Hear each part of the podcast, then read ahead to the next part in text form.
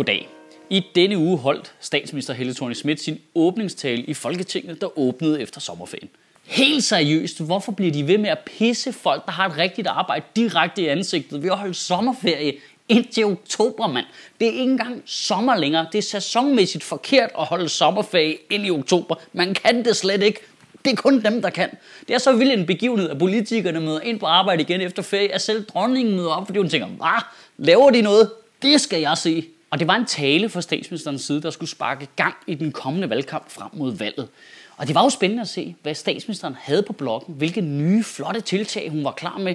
Det var rart endelig at få tid til at høre, hvad det socialdemokratiske projekt gik ud på. Lad os høre en gang. Okay, det var et ret uretfærdigt sammenklip, men helt seriøst, jeg har bare klippet ting fra, jeg havde hørt før.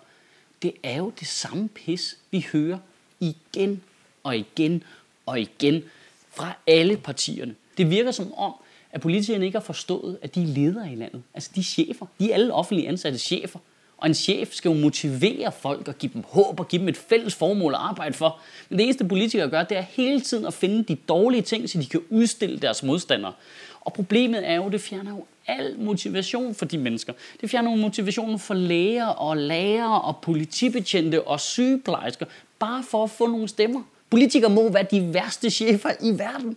Og problemet er, at de styrer den største butik i landet. Landet. Jeg får simpelthen så lange klunker at jeg hører de der politikere sige det samme igen og igen og igen og igen og igen. Og jeg er kun 34 år gammel. Prøv at tænke på, hvis du er 50 år gammel, så har du altså haft dobbelt så lang tid til at høre på det der fis i. Det er derfor, gamle mennesker ser så trætte ud i ansigtet hele tiden, og man bare tænker, fucking hell, altså. Og det blev endnu værre, lige snart oppositionen så skal ind og kommentere på Helle thorning Smiths tale, så skal de prøve at se, om de kan finde på noget dårligt om hendes idé om at lave en god folkeskole, som de også selv er enige i. Og så er alle bare, jeg synes faktisk, det er fucking patetisk, altså.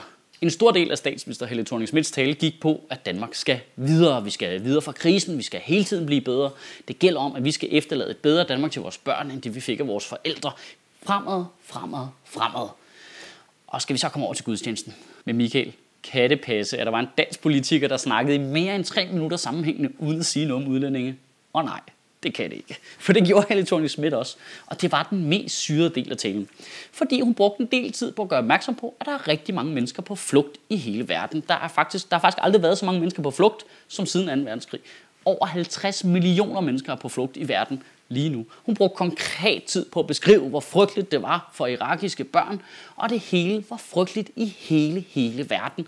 Og så sagde hun det her. Men regeringen vil stramme reglerne. Okay, hvad? Det, det er så vildt, det der. Det er næsten et stand komikergreb det der med at tale i én taleretning, og så lige pludselig bare lynhurtigt ændre retning. Og det er så synd for dem, de har det så hårdt, det er så frygteligt. Og så skifter de bare, nej, fuck dem. Det er så vildt. Og det vildeste er jo faktisk, at os, der følger bare en lille bit smule med i dansk politik, vi jo godt kan regne ud, hvorfor hun siger det der. Det er jo fordi, hun er bange for Dansk Folkeparti.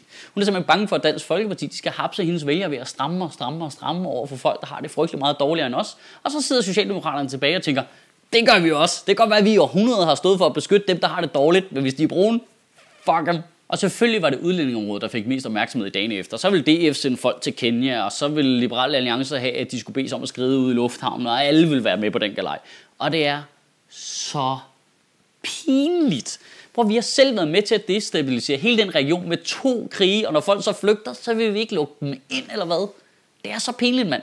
Der er flere og flere mennesker. Helle thorning Schmidt sagde det selv. Over 50 millioner mennesker er på flugt i hele verden. Der kommer større og større pres på vores asylcentre, på vores kommuner, og ingen, som i ingen danske politikere foreslår at sætte flere penge af til asylindsatsen. Det er pinligt. Og jeg ved godt, det er helt utopisk at tro, at der ligesom skulle være en dansk statsminister, der stod på talerstolen i det danske folketing og kom med en offensiv vision for, hvad hun godt kunne tænke sig, ud fra hvad hun rent faktisk mente. Men det hele i talen er jo bare sådan nogle små stykker. Hvis jeg siger det her, så kan de ikke sige det der. Og hvis jeg siger det her, så har jeg dækket den her flanke af. Hvis jeg siger det her, så kan det være de der... Altså man tænker bare, hvad er du, øh, Eminem i 8 Mile eller hvad? Prøv nu faktisk at sige noget fremadrettet. Og det er jo ikke kun hele, der er sådan. Det er jo virkelig vigtigt at understrege. Det er jo alle politikerne, alle statsledere, der har stået på den talerstol, har lavet deres tale på den måde. Noget med at dække flanke af, hvad kan jeg sige for at få dem der til godt at kunne lide mig. Det er som om, de er sådan usikre teenagepiger alle sammen. Man kan virkelig godt se, at politikere er dem, der har været udenfor i skolen og er blevet mobbet. De er bare sådan helt, åh, hvordan får jeg dem til at kunne lide mig? Jeg, skal godt, jeg vil godt være med her, må jeg være lidt med over hos jer? Og sådan noget. De er som om, de er fuldstændig har glemt at udvikle deres egne holdninger og synspunkter. Og nu skal vi alle sammen straffes for det. Det er simpelthen så fejt. Det jeg prøver at sige er, stop mobning. Det kan føre til politik. I ugen, der kommer, der synes jeg faktisk, du skal prøve at sætte dig ned derhjemme, og så prøve at tænke over, hvad du ville have sagt, hvis du var dig, der skulle holde en tale til hele nationen. Helt seriøst, prøv at skrive en tale, bare for dig selv. Sæt dig ned og skriv, hvad du godt kunne tænke dig, der blev lavet om i landet. Og så, hvis du skal gøre det rigtig svært, så prøver du at sige den højt, uden at bande raseri imens. Kan du have en rigtig god uge, og Gud bevare min bare er det ikke vildt at tænke på, at alle dem, der ser det her, der er jeg formentlig den eneste, der har set alle 40 minutter af statsministerens tale. Og det er jo med god grund i øvrigt, at de ikke har set det. Det er jo mega langt. Men burde det ikke være lidt federe eller hvad? Burde det ikke være et samlingspunkt for nationen, når statsministeren holdt en tale til os? Hallo?